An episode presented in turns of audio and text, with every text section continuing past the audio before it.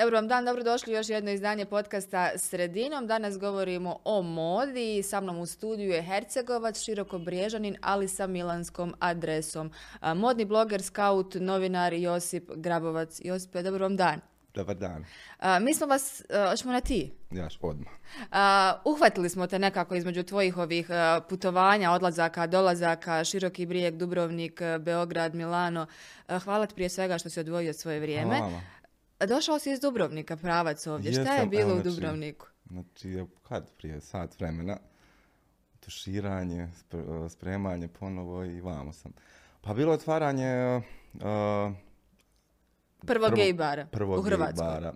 Pa nije, ja mislim da nije u Hrvatskoj. To je prvi gej bar u Dubrovniku. Znači, postoji već, ja mislim, u Zagrebu, ali ovo je sad va- zvanično prvi u Dubrovniku Mhm. sa licencom. Tako da, evo, Kako je bilo na tom licenciranom otvorenju? Pa, bilo je jako dobro, znači jako puno osoba iz javnog svijeta, znači našega iz Hrvatskog i Bosne i Hercegovine. Jako dobro je bilo. Znači, ono, odaziv je bio savršen i plus medijski je jako dobro ovaj, popraćeno bilo. Jel nam to govori da Hrvatska nekako ipak ispred Bosne i Hercegovine ide i kada je u pitanju mode i ti trendovi sve nekoliko koraka ispred nas? Ali nekoliko koraka, nije previše. Nije previše. Nije previše, Znači, ali po tvojom mišljenju nije to sad nešto baš pretjerano puno. Nije, ma naravno uvijek ima, ima uvijek ti negativni komentara koji će i biti postojati. Ja, ja mislim, općenito, ja kad sam objavio sinoć te postove, i bilo je tu i neki negativni komentara, čas, čak i od osoba od kojih se najmanje nadaš, koji ste tu i bliski. Ovaj, ali ja to odgovaram nekako skroz drugačije. Znači, ono si majicu ili Dolce Gabbana ili, ili Valentino ili Dan Day and the Square. Znači, ako ti toko sudiš taj, zašto što nosiš taj, tu, tu odjeću, tu marku, da su svi, ajmo reći, poznati svjetski brendovi su gej osobe. Znači, to ti je is- ista, ista razlika. Ali kao ne žele to nešto da poistovjećuju. Možda Ma je. misle da odjeća ovaj, ima neku opet drugu Ma konotaciju. to isto, ili u gay club, mislim normalno da neće ta osoba ići u gay club, a možda i prekrvena osoba, jer u svijetu je uvijek tako, 90% u gay klubovima su, Ljudi iz mode. nije, nije nego ženski, žen- žene se dobro osjećaju otići tamo u gay klubove, da se osjećaju normalno, zaštićeno. Da im I- niko I ništa onda neće. straight osobe idu tamo da traže ovaj, svoj dio. Uh, vidjet ćemo evo kako će stanje biti u Bosni i Hercegovini. Nešto o tom baru da će biti uskoro sumnjam, ali evo imamo ovaj, te parade i, i, ovaj, i te trendove, tako da kažem, uh, pratimo. No, o tome ćemo kasnije. Uh, rekla sam, vi ste modni bloger, scout, pa i novinarstvo se negdje tu uh, smjestilo uh, iz širokog brijega pa do Milana, uh, iz jedne male hercegovačke sredine E. do tako velike uh, svjetske modne prijestolnice. Je. Kakav je bio to put kad se sjetite sada vratite se unatrag? Pa, nekad se baš... Je li vam se teško vratiti možda? Je, jako, Mislima? je jako teško, to što je bilo jako teško svako. Prije svega, um, moj posao je bio kao barmen. Znači to i mediji znaju i svi znaju i ptica na grani da sam ja bio i bar, konobar, barmen. I onda nekako kroz cijeli taj tok moje karijere kao barmen i konobar, ja sam uvijek i prije kad sam bio, recimo 14 godina sam imao kad sam dobio prvi ugovor kao model. Ja sam znao danas sutra ću ja živjeti negdje. Znači to sad bio i London ili Milano, Pariz, New York, nemam pojma, ali evo. Znači život me odveo u Milano i tamo sam već 9 godina. Jako težak put, ali evo danas sam zahvalan i zah, prije svega Bogu sam zahvalan, ovo familiji koja je, znači cijeli taj, cijelu tu, tu moju, evo miju, sam talijanski, ovaj, cijelu tu moju karijeru su bili uz mene. Znači, Imali možda ste podršku? Imao ste veliku, podršku. znači podršku od obitelji, znači mislim da njih nije bilo, možda ne bi ni bio tu.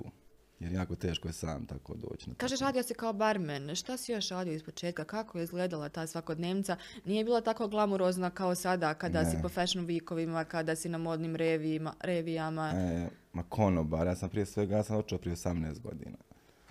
Tražiti svoj kruh, kako se kaže, u Zagreb. I onda sam radio kao konobar jako dugo po noćnim klubama, pa onda kao barmen. Ali barmen to nije bio profesionalni, barmen to je nešto, tako sam se zvao, barmen, ali kuhao kave. Evo. Da bi, da bi, ja sam uvijek želio sebe o, usavršavati, gdje sam išao raditi tečajeve, onda sam učio raditi koktele, pa sam očeo na Hvar, gdje sam se stvarno izborio za jako dobru poziciju kao F&B menadžer. Gdje sam bio tri godine i tamo sve kreće. Tamo kreće i moje poznanstvo sa prvim uh, svjetskim celebovima, uh, prvim svjetskim osobama iz modne industrije, di su oni nekako kroz, da, tu, kroz tu mogu neku želju i rad ovaj, shvatili da želim. Želim nešto više, ne želim ostati tu na toj plaži i raditi kao barman. Ovdje Jesi nas- uvijek znao da će to biti moda, recimo od 14. godine, kao Jesam. što kažeš, kad si krenuo? Je li ti Jesam. iz početka možda bilo no to da budeš model ili si znao da ćeš ipak imati neku drugu ulogu? Ne, ja sam, moj, moj, moj san je bio, bio nekako kao biti modni urednik. Ili da pišem, znači, za, za, za poznate magazine, da budem, znači, iza kamera. Ali evo, takva mi je situacija da, da, da, da sam ispred kamera.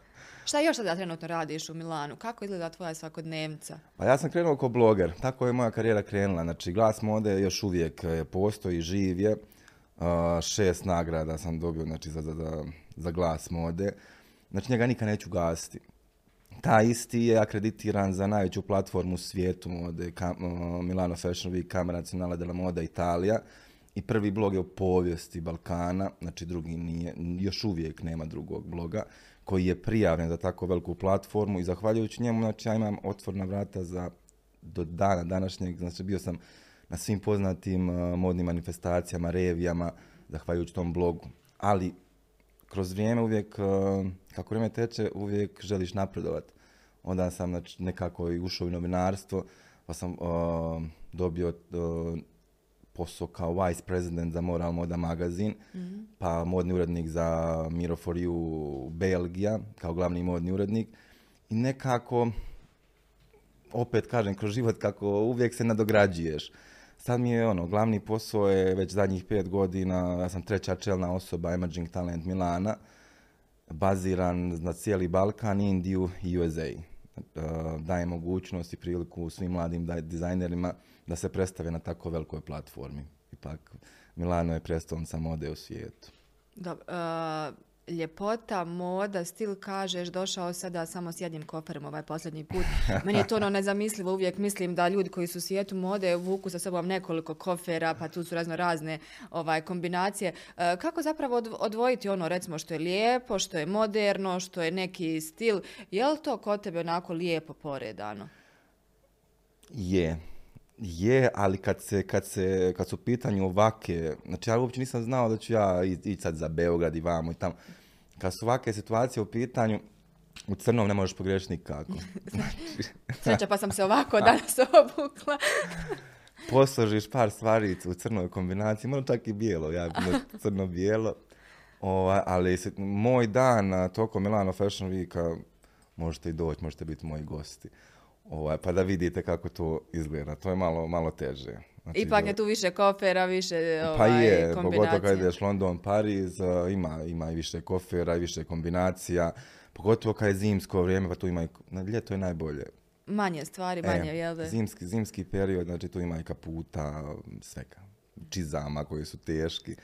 Teško je, ali, ali ono, ko voli, ja to volim. Tako da meni to je ono, tri kofera, ima veze. Nema ništa. E, kazao si kada si bio u Hrvatskoj, tada se susreo sa nekim tim poznatim velikim celebovima iz e, svijeta e, mode. Kakav je inače taj e, svijet mode? Mnogi kažu, e, bar recimo sudeći po društvenim mrežama, obzirom sada imamo jeli, veći uvid u sve to kako imamo društvene mreže, prije su bili jeli, ti onako fizički štampani e, Da. magazini i tako dalje.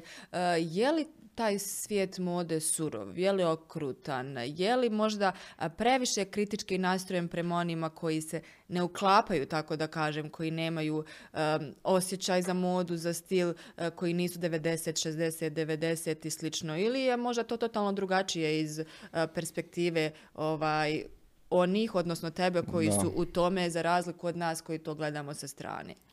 Surov je. Surov je vaš posao. Kao, kao novinarka ili kao portal. Uvijek se susrećete sa i negativnim komentarima i maložavanjima i svaki posao je surov. Što se tiče mode, je. znači, I dan danas je za mene taj posao nekako, nekako uvijek, uvijek se nalaze natjecanja. Samo što mene jednostavno kad, kad kad radiš toliko godina u tome poslu i kad imaš pristup tako velikoj platformi i tako velikim osobama iz mode, jednostavno to nekako kao da izlapi. Znači, mene to više...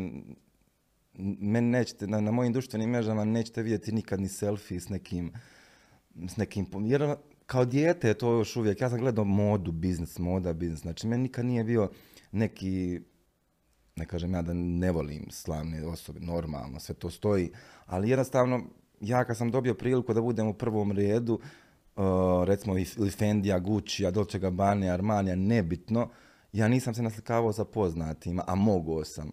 Znači, moj, moj moja poanta je bila, znači, gledati tu reviju i napisati recenzije.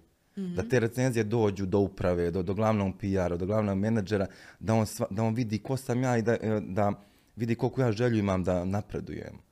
Tako da, osim što sam upoznao jako puno njih, znači, meni su moje osobno mišljenje da su isti i izvan kamere i... To sam htjela da pitam. Kako je sjeti u tom prvom redu? Jesu li ti ljudi zaista wow, wow, wow, nedostižni za većinu kao što gledaju, koji mogu biti na društvenim mrežama, iako i ti, evo kažeš, ne slikaš, nemaš te selfije, nego gledaš modu kao modu, pretpostavljam kao biznis, kao posao, kao nešto što voliš. E, ili su oni potpuno drugačiji tamo iza kamera? Je, je li tu ima nekako više tih lica? Ima, jesu nedostižni. E, što se tiče panjske publike koji čekaju na ulici i tako dalje.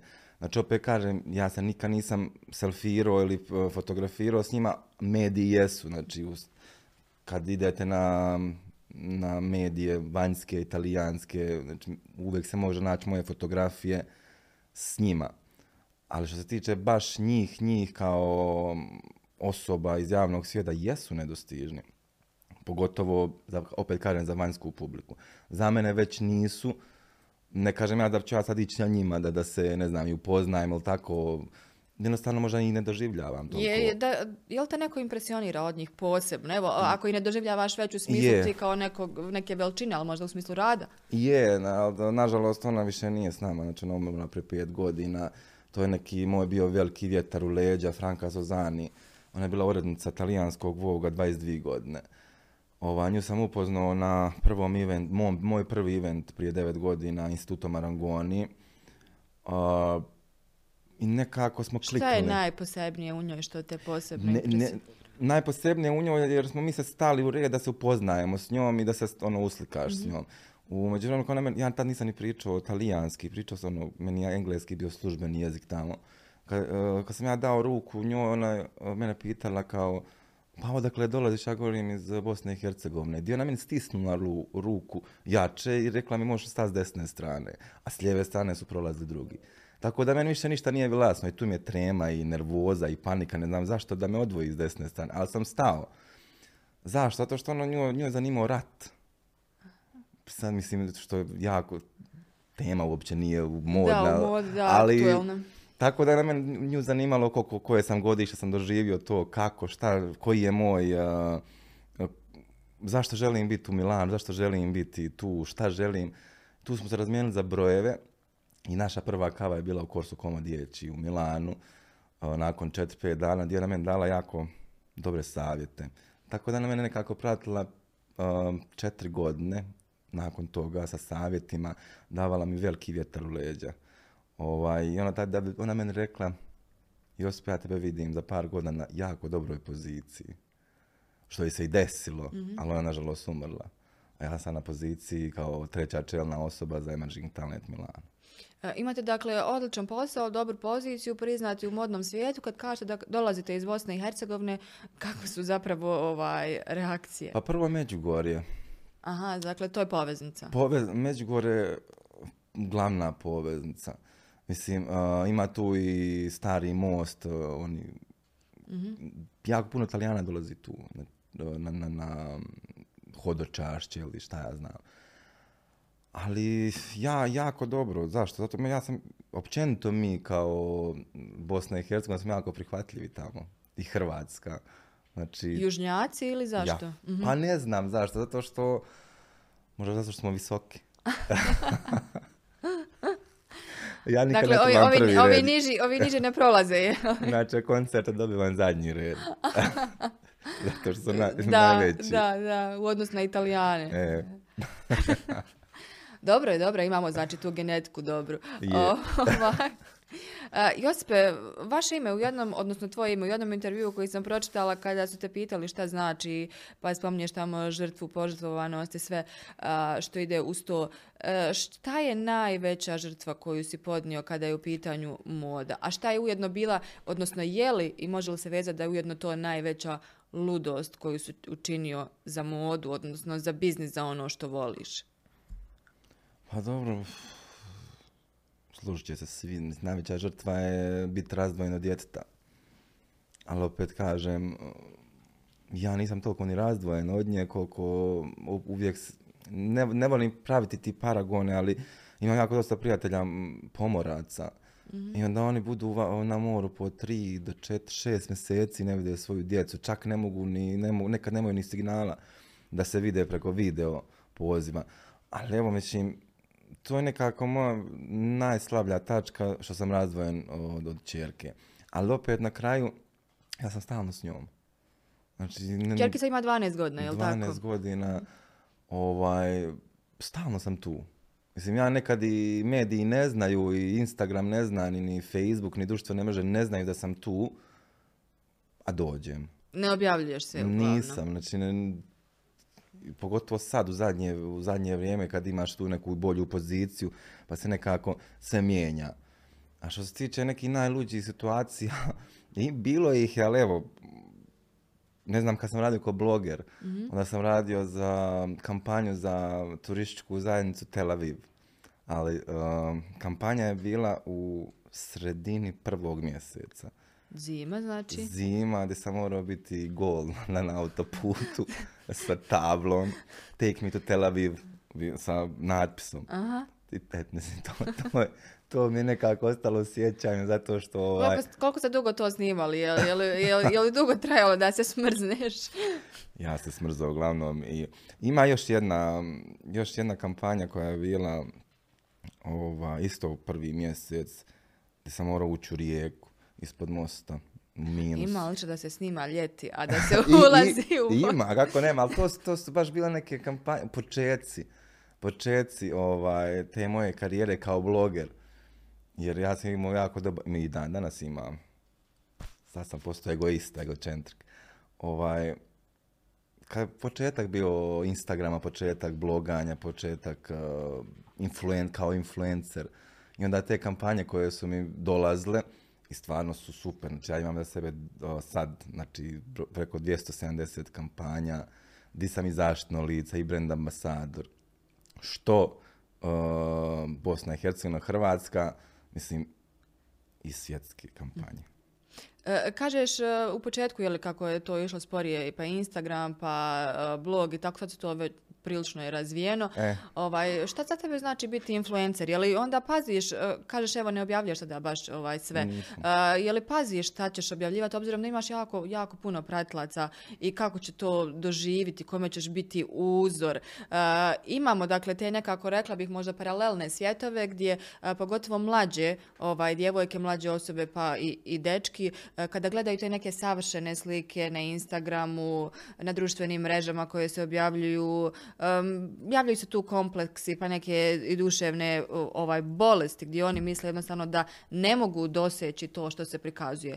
Koliko je to realno, koliko je tebi bitno šta objavljuješ na društvenim mrežama i kakvu poruku šalješ i uh, kakav ćeš recimo biti uzor danas nekoj djevojci ili nekom dečku? Pa, nažalost, to je tako i to je istina, sad sve što si rekla. Ovaj, jako puno pazim prije, prije svega. Našao sam se u par situacija prije ovaj, gdje sam uvidio na svojoj čerci kako gleda na tu Instagram priču. mm I onda sam, znači, jednostavno, nije ni zahvaljujući Sari, nego samom sebi. Zahvaljujući to što sam jednostavno taka osoba. Znači, ja imam, imam puno osoba koji se kriju iz Instagrama, mlađih, koji gledaju, koji žele da nam rade tvoj posao. Mislim, isto kad dođete na moju mrežu, ja stavim nekada da kopam kompire. mm Dakle, da vide stvarni život. I onda i onda odjednom vide me u glamuru, u, ne znam, uh, Vogue event, uh, na meni odijelo, ne znam kakvo, luksuzno, uh, u stol. Ali opet kažem, to je dio posla. Znači ja ništa ne predstavljam što nije istina, to je istina. Znači ja sam na Istina tom, je i ovo i ovo. ja sam na tom eventu, ali ja isto kad dođem tu kopam kompire ili ne znam pomažem mami, kosim travu vamo tamo. Znači radim sve normalne poslove, znači predstavljam, stavim sarmu, stavim ne znam nijan stol, stavim svoju svakodnevnicu. Ne znam, prije par dana sam postavio s babom, uh, maminom mamom, s babom, kako nazdravljamo, kako pijedemo, ono, kako bi rekao, dosta ono seljački. Znači, Stvarni život. stvarni život. I onda stavim, ne znam, iz najboljeg uh, restorana iz Dubrovnika fotografiju. Ali to, i, i to je stvarno, i to je stvarno. Ali ima, imate osobe koje ne, to ne smiju to sramote, a stih di ih je to postaviti. Stih di ih je zato što ne žele da presta, imaju uh, manjak samopouzdanja ili, ili žele nešto što nisu. I to je problem. I onda to utječe i na psihu. Utječe na psihu mlad, mladih osoba. Jer se mene zna javiti, javim se neki dan neki dečko iz Osijeka, dečko, 22 godine, kao Josipe, ja imam tako, objasnio meni sve šta, ja govorim, ja odmah znam da je to i anksioznost i napad i panike, jer i sam imam. Ova, ja njemu kažem, o, pa reci roditeljima, mislim, opet 22 godine, razmišljam, s 22 godine je bio i tata, ali opet pomoću. Ja govorim, pa reci roditeljima, i on ga, rekao sam, ali kažu da, sam, da nisam normalan, da sam lud. Dakle, nema razumijevanja oko Nema, ne, prije svega nemaju ni roditelji u današnje vrijeme razumijevanja za djecu. Onda sam mu rekao normalno, idi u zdravstveno, pa idi traži psihologa, psihijatra. Mislim, to je sasvim normalno. Ja psihologa sam imao kad sam 2015. godine, kad sam ušao u, u, u, u javni svijet. Znači, to je sasvim normalno. Znači, ko će ti popraviti zub nego zubar?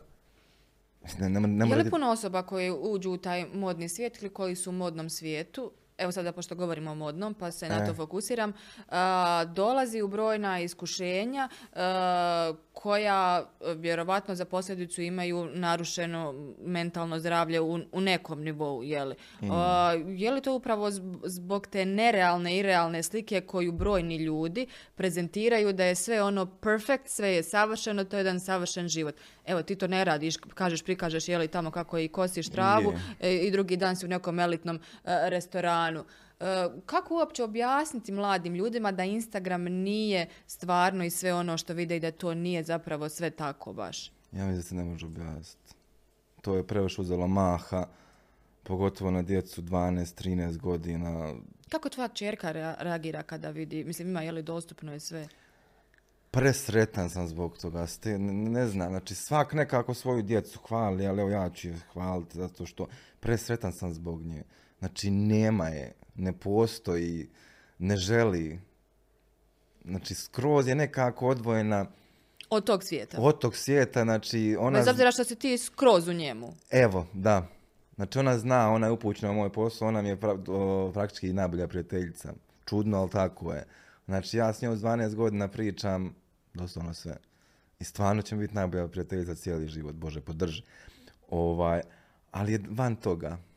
Van, Kako si uspio to? ništa ja nisam, znači ja sam čak i pokušao nju, o, pošto jako puno brendova a, u svijetu mi šalje zahtjeve da mi hoće čerku obući, da je obuću ovaj brend online, znači ja sam pokušao s njom dva, tri puta, zašto ne? Ali ja vidim da ona to više ne, ne želi to. Da zašto bi ja silio svoje dijete na nešto, dok evo gledam današnje mame ili očevi, sile djecu da stavljaju, znači, pošto poto na Instagram, pošto poto u brendirane... Šta nam to govori? o- Ma govori nam, govori smo nam- iskompleksirano inko- društvo. Iskompleksirani prije svega i hoćemo nešto da, da postignemo. Mislim, ono, neću, neću, mislim, ja, evo, pričamo ovdje, neću, neću, ja ne želim biti influencer, ja ne želim biti bloger, a pošto po to želiš to, žel- pošto po to želiš doći za kamera i u be- ne znam nija šta. Dakle, lažno predstavljanje. Lažno predstavlja isto pl- plus, znači dijete ne može birati. Znači da dijete može sa 3, 4 do 5, 6, 7, 8 godina reći mama neću to ili tata neću to. Znači ne može, ti ne možeš dijete svoje navoditi da, da slika se, da stav... Ja sam to sa Sarom napravio, ja, ja svoje greške i priznam. Znači napravio sam dvije, tri kampanje sa Sarom, ali ona je rekla tata ja to ne želim. I znači samo se odmah, ona je poskidala sve fotografije sa svoga Instagrama. Ne želi, ali uporno me prati. Ona je upor- uporno upućena u svaki moj dio dana. Znači ona mene nazove, ona čak ide na samo na sastanke. Ona je jako dobra, ajmo reći, u kao videomaker. mm Znači 20% videa na Instagramu ona radi. Producira ona to pravi. Ona producira videa. Znači neka video koji sam radio, mislim njoj slao materijal koji ona taj napravila, meni su pitali kao Jospe koja ti je produkcija radila, ovaj da radi i nama. Njegova čerka mi je radila.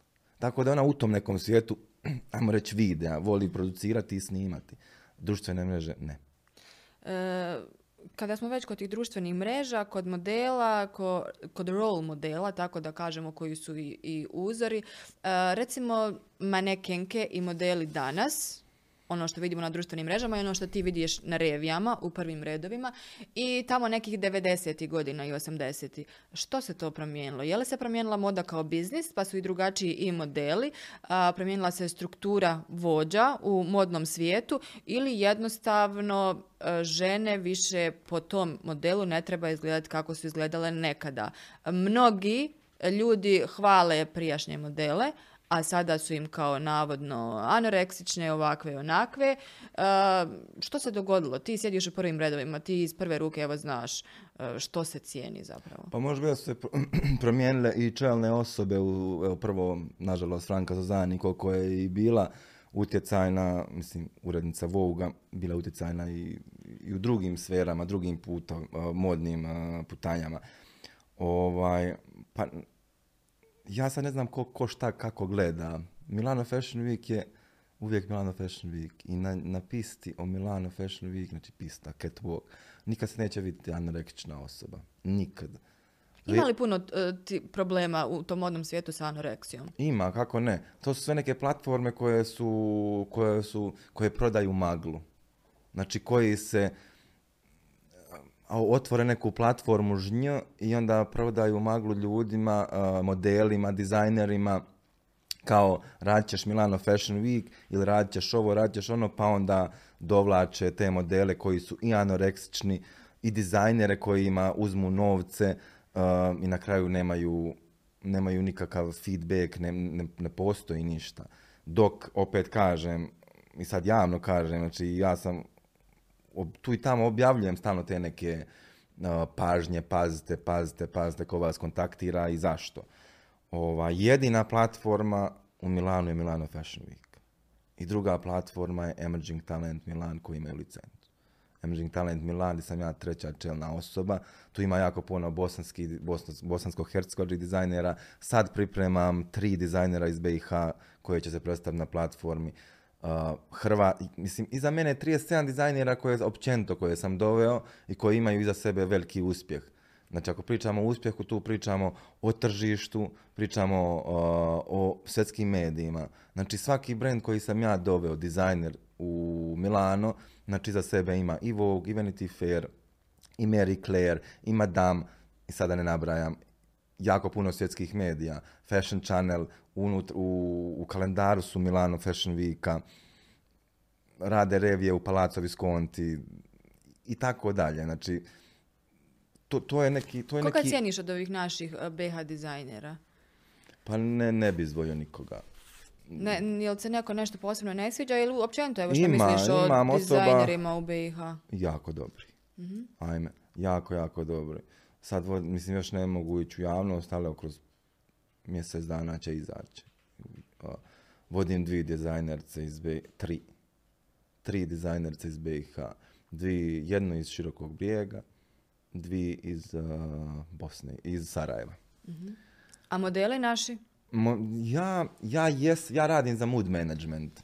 Radim kao scout, ali ja stvarno mi se model treba, treba biti baš model, model da, znači modeli, ljudi uvijek imaju pogrešno mišljenje, misle da su modeli glupi, vaki, naki. Svaki model koji radi da tako do presežne agencije, uh, kao što su u Milanu, pričaju i tri, četiri jezika, imaju i dva, tri fakulteta, imaju i, i svoj posao osim toga. Znači, dolaze iz, uh, iz lijepe familije, bontonski obrazovane. Jako teško je danas naći takvog modela. Znači danas, danas modeli današnjice bi napravili sve samo da stanu na, na pistu. Odakle onda te predrasude da lijepo lice, tako da kažemo, pa nekom defaultu mora biti glupa osoba. Pa nije Pogotovo kada je žena. Ja se slažem da nije istina, ali zašto to tako? Je li je, da li je to možda zbog nekog malog broja nekih ne modela, nego generalno glumica, osoba u javnom svijetu koje možda i nisu ulagali u svoje obrazovanje, jer vi kažete ti pravi modeli, oni imaju po nekoliko fakulteta, pa govore nekoliko jezika iz dobrih su porodica.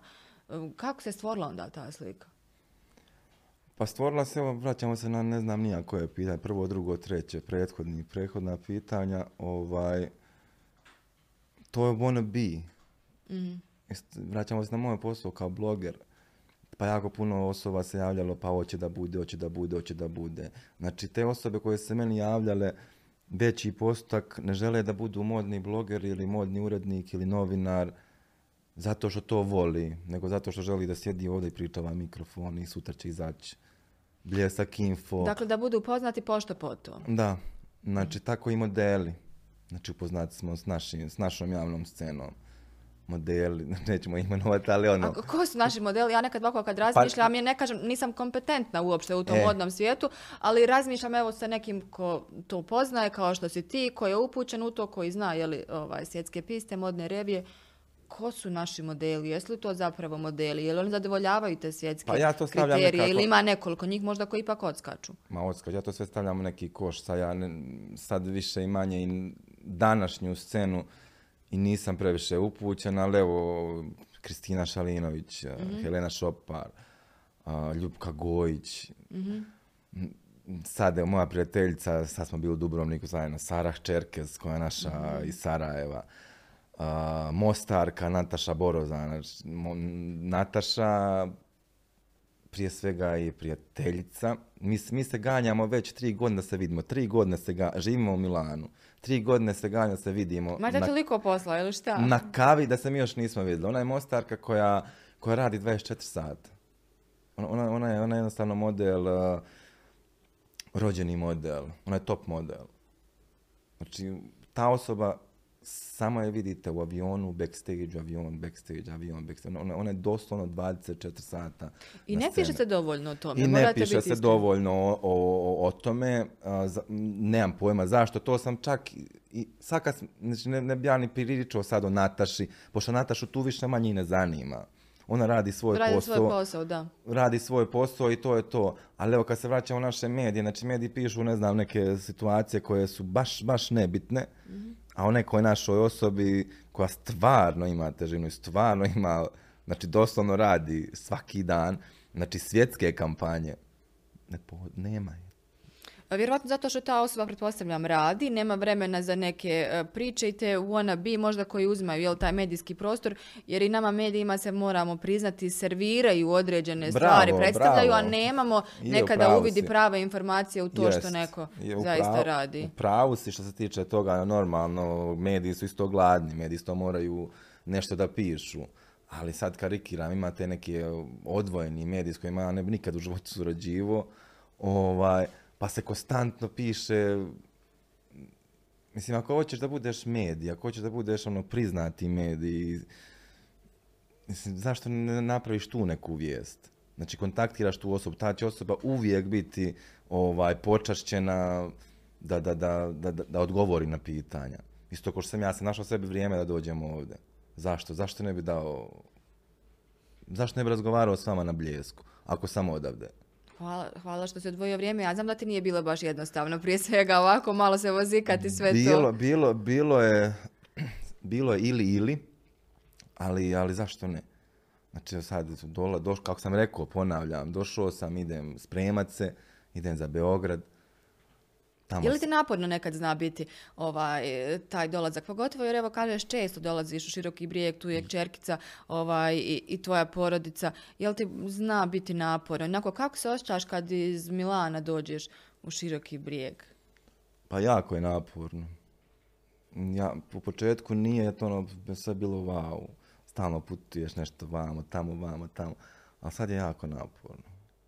Znači, prije svega i moji najbolji prijatelji ne žive tu. Tu mi je obitelj ok. Obitelj, ob- može i obitelj putovat. Da. Sjedne u auto, avion, ne znam, ja i dođu do svoga Josipa. Ova, je, naporno je. Općenito je postalo naporno, pogotovo tokom covida, pa te sankcije i sad je to teško. Nije to baš još uvijek kao što je prije bilo. Nije, onda stalno. Mislim, ima puno se o to može pričati, može, možemo pričati tri emisije. Stalno si u drugoj državi, stalno... Početi samo mijenjanje valuta, mijenjanja jezika. Je li te sada to više umara ili te i dalje više ispunjava? Pretpostavljam da je drugačije prije deset godina i sada. Sad me umara. Sad me umara i ja čak mislim da ću ovu godinu 2022. prihvat fiksnu poziciju u Milanu. Mhm. Tako da ću se povući, ja se već povukao iz uh, novinarstva fiksno, ovaj, ali još uvijek i radim i pišem uh, za neke medije, ono, kad, kad nekom nešto treba, zašto ne i kad imam vremena. Mislim da, da ću se svega to, izaći svega toga, a da ću prihvat baš fiksnu, fiksnu poziciju u Milanu i stacionirati se. Ono da ne mora više nigdje ići. Da. Eventualno, nije eventualno, nego moram. Fashion weekove, uh, posjetiti licencirane fashion weekove. Pričamo London, Pariz, New York, Milano. Da, ali to nije na nekoj bazi svako dva, tri dana, nego se to unaprijed pa zna. Meni je, meni, meni je isplativije otići, evo recimo, kod tete u Švedsku, popiti kavu. I ja doslovno iz, u, iz Milana odem u Švedsku popiti kavu i vratim se. Koliko je lak put. Nego doći u široki brijeg. I financijski. Kako? Šta je tu najteže doći u široki brijeg? Pa prije svega ne postoje linije, znači zračne linije. Ne, uh, busevi ne postoje. Uh, moram ići ili ne, po 4-5 sati traje led Milano Split. Cijene su abnormalne. Ako idemo, idemo ili onda bu, ovaj trajekt Ancona koji traje 12 sati, onda si u Splitu pa do Splita vamo, znači 14 sati ti je put kako tako. je tako kratak put. Pa prije dođem u Afriku. U Afriku dođem za 8 sati imam dva sljetanja, ne znam, Milano, Nairobi, Nairobi, Zanzibar i prije sam i manje novaca potrošim. Drugi kontinent. Drugi kontinent nego što bi došao ovdje. Tako da sve to ima svoje prednosti i mane. Zato kažem, i umara nekad taj put. Da, iscrpljujuće. E, početkom ove godine čini mi se da je, e, dobro nije za tebe sad neka novost da si osvanu u svim svjetskim medijima, na naslovnicama i tako dalje, ali e, na konto ovoga kada si spomenuo ove i napade panike i svašta nešto, pojavio se na svim svjetskim naslovnicama, na ovim većim bitnim, jer si izazvao pozornost jednim svojim outfitom.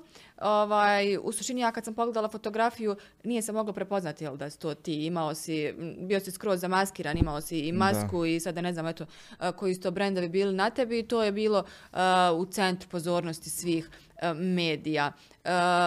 Osim što si govorio, kako između ostalog to bilo djelomično zbog tvojih napada panike, je li možda način i da li sve češće u medijima vidimo da bi se privukla pozornost mora biti drugačiji, moraš učiniti nešto što je ekstravagantnije, što nije uobičajeno, što nije e, svakodnevno. E, da li je bio to tvoj cilj ili nešto potpuno drugačije, jer mislim nije se moglo uopšte poznati ko je ispod te maske i šta se nalazi, odnosno ko se nalazi ispod. To je pitanje i na to pitanje i sami odgovor se može dati, znači ne, ne trebam ni odgovarati. Piti u ovom naj, uh, najveći sajam muške mode u svijetu, u Firenci koji postoji 80 godina. Ja sam bio zaštitno lice Piti u ovom 2015. ili 14. nemam pojma. Već je to neki mo, već tad neka moja osučna daska bila. Znači ja sam jako poznata ličnost u, u na, toj, na tom sajmu Piti u Osim toga, svi fotografi od medija, talijanskih medija, su moji prijatelji. Biti nisu prijatelji da se mi družimo u kući ili ne znam nija šta, ali poznanici sa ceste, ovaj, sa tivenata i sa svega. Ja njih znam. Oni mene znaju, tako da tu nemam nikakav problem. E sad, kad se vraćamo na, na Piti Uomo, ovaj što je bio, uh, zadnji, ja nisam bio u stanju da idem. Prije svega, opet kažem, to sam nekako potiskiva u sebi anksioznost, napad panike koja se, koja je početak bio, ajmo reći, u korone, sam bio i sam i 78 dana i zatvoren i onda tu i posao, svašta nešto, znači, mogu uopće reći javno i razvod moj koji je se desio, ovaj, tako da Sve vuklo jedno da, drugo. balon puniš uh, vodom, ne znam, pukne. Tako da sam ja to nekako držao u sebi dok nisam eksplodirao. I onda je to utjecalo jako puno na mene, na moj posao. A, a piti ovo sam, ajmo reći, kao da sam morao da idem. Jer sam imao i tu i plaćeno partnerstvo i svašta nešto. Jednostavno sam odlučio izaći. Izaći na ulicu kako tako, ali se nisam dobro osjećao opet. Izaći među ljude, pričati s ljudima. Jer to umara. Niko, no, ta anksioznost i napadi panike ne postoji nijedna fizička bol. Kad stvarno imate takvu dijagnozu, kad vam psihijatar ili psiholog postavi. To je stvarno jako velika bol, a ne postoji. I onda e, stvara ti se nelagoda izaći s ljudima, pričati s ljudima. Ja nisam znao, jednostavno sam dobio tu neku ideju. Josipe, šta misliš da staviš to i to? I brand će biti na tebi. Mhm, to, dakle, ispoštovat ćeš ono što trebaš. Bravo. A ne moraš pričati ni s kim. Niko ne zna ko si. I tako je bilo. Ja sam došao na fjeru između tisuće, tisuće ljudi, tisuća outfita, još boljih. Znači ja, ja sam plijenio pozornost. Ja sam ko skijaš bio na kraju krajeva. To ništa nije bilo ekstravagantno. Na mene bio taj brand koji je bio i Diorove naočale za skijanje di su meni ljudi dolazili, ali ja nisam htio pričati ni s kim. Baš ni s kim nisam. Pa, pa, pa me zaustavljaju iz magazina, iz portala, s televizije, kao vaša ime i prezime. Nikom ništa nisam. Ja sam tu samo došao da se prošetam, da me ljudi poslikaju, da izađe u medije radi brenda. Ali na kraju, znači, negdje oko navečer, kako sam šeto i jako puno i čitam i meditiram i volim prirodu i svašta nešto. Jednostavno sam sam, sad sam razgovarao, rekao, Josipe, trebaš, znači ne možeš tako cijeli život. Znači šta, moraš sad ići na Milano Fashion Week, znači moraš drugu masku stavljati. Zato što ne možeš izaći iz, te, iz tog ludila. Jednostavno sam skinuo to. Skinuo, odlučio, znači, borit se s tim. Jednostavno sam prihvatio to, mislim, borit, neću se boriti, jednostavno sam prihvatio, sad kad dođu, sad su jako, jako rijetki, kad dođu, znači, kontrolira, kontroliram ih. Tako da je to neki bio i neka poruka da se ne treba skrivati od toga. To, Koliko to e, traje? Možda neka poruka mlađim ljudima, sigurna sam da ima dosta ovaj, i koji imaju i napade panike i borbu sa anksioznošću. E, nije to samo zbog covida. Covid je to samo Apsolutno. uvećao, Da, to je možda došlo do izražaja. Apsolutno. Ali to je i, i od ranije. Koliko je zapravo bitno govoriti o tome, evo ti kao javna osoba koja si a, u centru svih svjetskih dešavanja, modnih, bitnih, na društvenim mrežama, opet tako da kažemo imaš problem, odnosno imaš poteškoću s tim. E, Kako ljude ohrabriti da govore o tome i da se, e, kao što evo i ti kažeš, bore s tim i izađu na kraju krajeva, na kraj s tim. I evo, mislim, to je vrlo odvažan gest, bez obzira koliko ti je teško bilo, ti si došao tu, završio tu svoju obavezu koju si imao i na kraju krajeva pod nek, pobjedio to. Na neki način, Pa na neki način ja sam pobjedio da izađem. Ovaj, jednostavno ja da nisam to pobjedio ne bi sam ne mogao ni biti ovdje. Ovaj, ja još uvijek imam borbu s tim. A opet kad ne mogu reći ni borbu više. To nije ništa ni to je jedna, ja sam, ja sam to prihvatio, prihvatio sam. Znači to je neka, ajmo sad, neka moja svakidašnica. Di, di sam se ja naučio kontrolirati s tim. Jel ti teško? Je, apsolutno teško, zato što pa može biti, ne, ne možeš ni biti više kad si imao 30, sad imam 36 godina. Ne možeš ni možda, nije možda, nego to je tako. Opet kaže, jako puno čitam um, i psihologiju i, i kako pobijediti tu anksioznost i svašta nešto. Jednostavno učim, studiram da, da, da, da, da saznam ja šta je. Teško je, ali opet kažem, možeš uvijek biti sa 33 godine kad je sve super divno, krasno. Ja opet, ja to gledam kao neki drugi pubertet možda. Kao prelazak, prelazak uh, u ozbiljnije godine, Neku drugu fazu u neku drugu fazu, prelazak uh, u jako puno obaveza, prelazak u drugi život, puno obaveza nekih, uh, da jednostavno sam shvatio šta je život. Znači Je život, li moda utjecala, šta mislite, i taj modni svijet e, na to da vam se to možda odrazi, možda zbog prevelikog pritiska, zbog Je. poslova, e, da imate ovaj, te poteškoće zdravstvene? pa je, znam što sam prije, Bez obzira koliko volite taj posao. Da, pa naravno da je. Evo, sam, sam, sam taj pritisak kao javna osoba se, sve se mjeri. I svaka Instagram priča, i svaki post, uh, uh, i gdje si, šta si u klubu, jel piješ, jel pušiš, jesi s ovim, jesi s onim, koje si seksualne opredjeljenosti, zašto si sam, zašto, nis, zašto nemaš partnera, zašto nemaš partnericu. Tisuće nekih pitanja, podpitanja, komentara prije, koji su utjecali na mene. Onda komentari kad, uh, po, um, što, je, što, je, što je jako fascinantno, ako odete na portale talijanske, kad, se, kad čitate o meni, vidite bilion komentara fantastični. I onda, da li to utječe na tvoje a, raspoloženje, na samopouzdanje, Baš ili to- te više to da toliko ne dotiče Pa, možda? hoću baš to da kažem. Dođeš ovdje, onda mediji pišu o tebi, onda čitaš dole uh, karikiran kupusar, pošto sam iz Knešpolja, a on je bio konobar, a on je ovo, ono, mislim, uh, on je ovo, on je ono. To me diralo. Možda je to, mislim, opet, anksioznost i napad panike, to nije zbog toga. Svak, svi mi imamo anksioznost u sebi, samo neko ima poremećaj, neko mali Onako, oblik. Bravo. više izraženo nekom manje. Da, da, ovaj, to me možda ma nekako diralo, nije nekako je, diralo me to. Znači, sam lago bi da kažem, nije, ono, šta će reći mama, šta će reći tata, šta će reći obitelj, šta će... Ma to sam ja. Znači, to sam ja, ja svakog mogu pogledati u oči, svakog, ispred svakog mogu stati.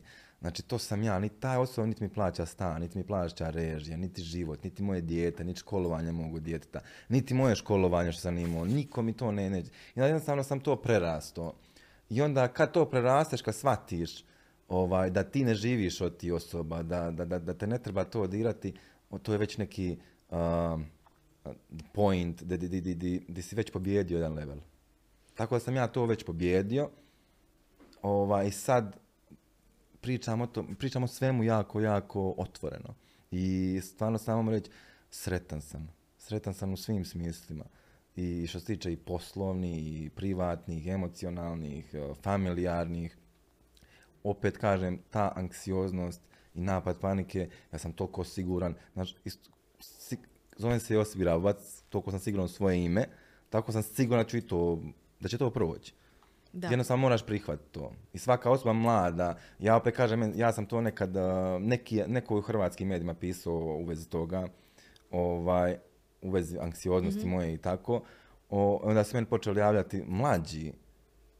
I onda je meni drago što ja, što ja mogu stvarno pomoći.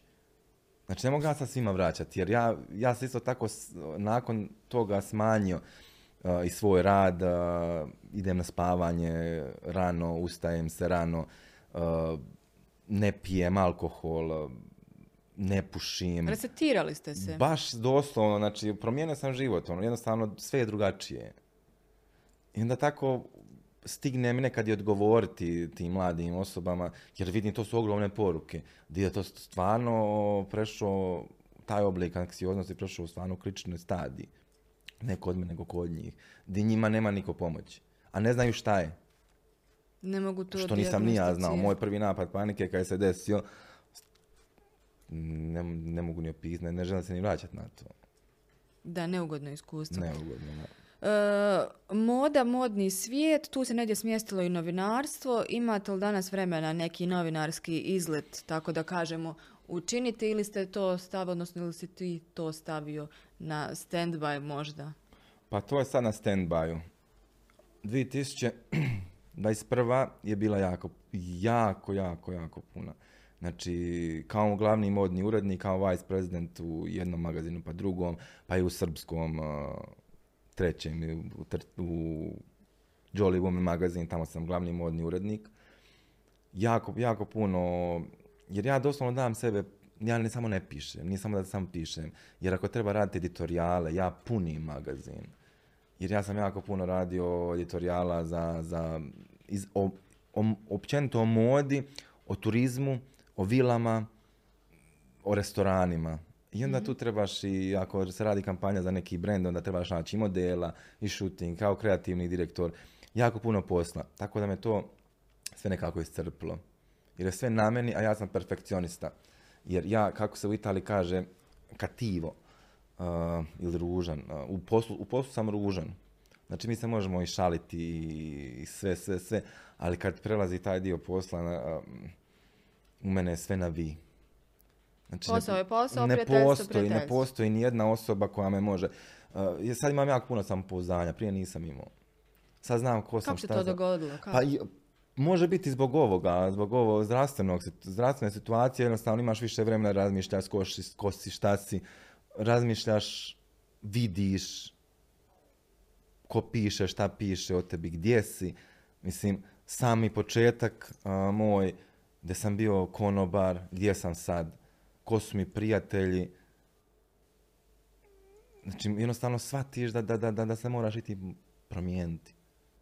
Promijeniti odnos prema, pardon, prema okolini, odnos prema osobama koji, koji nemaju poštovanja prema tebi prije svega. I one koji imaju, jasno ih postaviti na mjesto. Apsolutno, apsolutno. Znači, isto tako selekcionirao sam selekcionirao, selekcionirao sam sam, sam sebe jako puno. Selekcionirao sam osobe oko sebe, znači nisam se, nisam se svađao, jednostavno sam selekcionirao. Stavili ste neke distance. Jesam i, i, i osjećam se jako dobro. Jako dobro u ovome svijetu kojim sad trenutno živim i želim ostati u njemu. Želim, ako je ovo ovako, mm nek bude, nek ostane do kraja života ovako. mm kada si spomenuo to, kada smo govorili o napadima panike, o zdravstvenom biltenu, pa o komentarima o medijima ovdje u Bosni i Hercegovini, tako da kažem u maloj Bosni i Hercegovini, još manje Mostaru i Širokom brijegu i o većoj Italiji, tako da kažemo, i Milanu. E, imaš na jednoj strani e, svjetska priznanja ljudi za tvoj rad, za ono što radiš, pišeš, tako dalje. Imaš vamo neke druge komentare koji su te nekada doticali. Da li se i uvijek, bar se meni tako čini, ispravi me, po defaultu e, naši ljudi, ljudi koji dolaze iz ove države, koji su uspješni u bilo kojoj branši, neovisno, dakle ne mora to biti moda, može biti sport ili nešto drugo, u svijetu su priznati, ljudi ih cijene, dobro su plaćeni, uspješni, kod nas se omalovažavaju. je li to čista ljubomora ili nešto drugo? Ali, je, ali je, ali je u suštini tako. Bez obzira koliko vi vrijedili, koliko bili dobar sportista u nečemu, koliko imali plaćen ugovor, kod nas vam uvijek nešto nađu. Što je to tako? Nema drugi, ljubomora. mm Ali na kraju ta ljubomora je spojila nas. Ne te osobe koje su ljubomora, nego spojila, spojili su nas koji radimo ovaj posao. I mene, mene je ljubomora spojila s jako puno naših javnih osoba iz našeg svijeta. mm Znači spoji nas, jednostavno napravi prijateljstvo. Imate ono. zajedničke dodirne tačke. Znači, ja sam sad, recimo, prijatelj s osobama kao, kao, kao klinjo. Opet ponavljam, 12, 13, 14 godina kad sam gledao na TV-u, sad smo mi prijatelji. Koji su stariji od mene jako, jako puno. Jesi nekad mislio da ćeš biti prijatelj s njima? Ne. Ne, ne, ne. Nikad u životu. Pogotovo sa, ja, sa, ok, Bosna, e, Bosna i Hercegovina, Hrvatska, ok, i Srbija. Ali van, vani sa svjetskim, e, sa svjetskim osobama, svjetskim medijskim osobama, znači, nis, nikad ne, nisam mogao vjerovati da ću ići na večer, da ću, da ću ići u park, da ću ići trenirati. Mm-hmm. Ne znam, ne pojma. Je li imaš puno ovaj, inače prijatelja u tim uh, svjetski poznatim krugovima ili su to više poznanici? Jesi li nekako to selektirao, ok, ovo su mi prijatelji, ovo su mi poznanici, imaš li puno prijatelja oni u smislu da kad kažeš, kada nazoveš u bilo koja doba će ti pomoć nešto ukoliko je li si u potrebi da ti se nešto pomogne, recimo, bilo što? Pa nisu to prijatelji. mm Prijatelji, prijateljstvo je jako velika težina. Ali ne sumnjam uh, da, da mi ne bi pomogli. Jer, jer mi smo, prijateljstvo isto tako vani gleda drugačije malo, nije ko ovdje. Ovaj, možda, možda, možda vani možeš imati više prijatelja. Neka meni jedini moj prijatelj pravi, ja mislim da mi je majka. Ja se držim toga. I to su mi sve nekako poznanici. Ali jako, jako dobri poznanici. mm Ovaj, imam isto tako tri dobra prijatelja koji su cijeli život, uh, s kojim cijeli život smo zajedno, a svi smo vani. A što se tiče Italije i tih slavnih svjetskih, uh, pa mogu reći, da, ne znam kako da to usporedim, ja mogu nazvati u bilo koje doba. znam da su tu za mene. A i oni mene, što je se već dešavalo. Samo što meni u početku je to, opet kažem, ponavljam se, u početku je to nekako bilo jao, jao, jao. Ali to više nije, meni, meni sad ne, ne, ne može me doteći niko. Baš nijedna osoba, ja sam vidio sviju. Znate njihovo stanje i iza kamere, i ispred, i stvarno. Da, da, da, da, da, da. Znači, i sjedio blizu njih, s nekima nisam ni pričao, imao doticaja. Mislim, sjedio sam, ali nismo, nismo razgovarali. Ovaj, I u istom društvu smo, za istim stolom večeramo, kad su gala večere, ili tako. Nemam doticaja s njima, ali vidim da su jako normalni. Tako da meni, ne, ne znam ko, šta se može desiti, da, da meni neko kaže da ja, wow, ima, objavim ja tu i tamo kad, evo, zadnje što sam Kim Kardashian o, išao kraj nje i znači u lice joj stavio kameru. Kakva je uživo? Pa isto tako i na televiziji i u medijima, ista. Da znači, razbijemo ljudima, dakle da ne misle da Ista. žena je uživo ružna, a na ma, fotografijama ma, lijepa. Ista, ista, ista. i na- ono, I to sam prenio znači, na društvene mreže. Ali samo sam, znači nis- nisam, samo sam stavio da snima. Jel te impresionirao taj moment, ono, kada je Nije. ti slika? Ne. Nije, nije. Nije, apsolutno.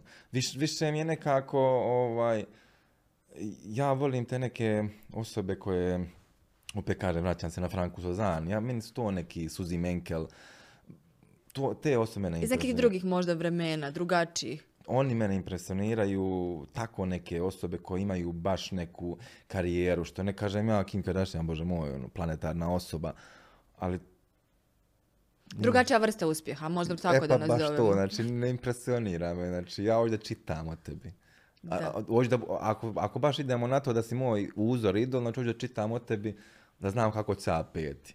Mhm. I to je to. Neke kvalitetne smjernice, Eto, pretpostavljam. A, Josipe, hvala ti što si bio naš gost, što si izdvojio vrijeme, a što bez obzira što se kratko zadržao u Hercegovini, stigao si, a i što se nadam da će ovaj tvoj primjer i svi oni koji budu ovo kliknuli i slušali, gledali, pogotovo mlađe generacije, a, vidjeti otprilike, recimo djelomično kako izgleda taj modni svijet, da svi a, ljudi i oni ispred iza kamera imaju jednako probleme kao i ovi obični smrtnici i da život na Instagramu nije baš sve onako kako izgleda i da je tu i- ova druga strana i da je treba prikazivati definitivno kao što ti to radiš. Zašto ne? Hvala Moramo. još jednom. Hvala vama na pozivu. Poštovani gledalci, vama hvala što ste ovaj put kliknuli i pogledali a, ovaj podcast. Naravno, pratite nas na YouTube kanalu našem, ali i na portalu bljesak.info i vidimo se, mislim, iduće srijede. Doviđenja.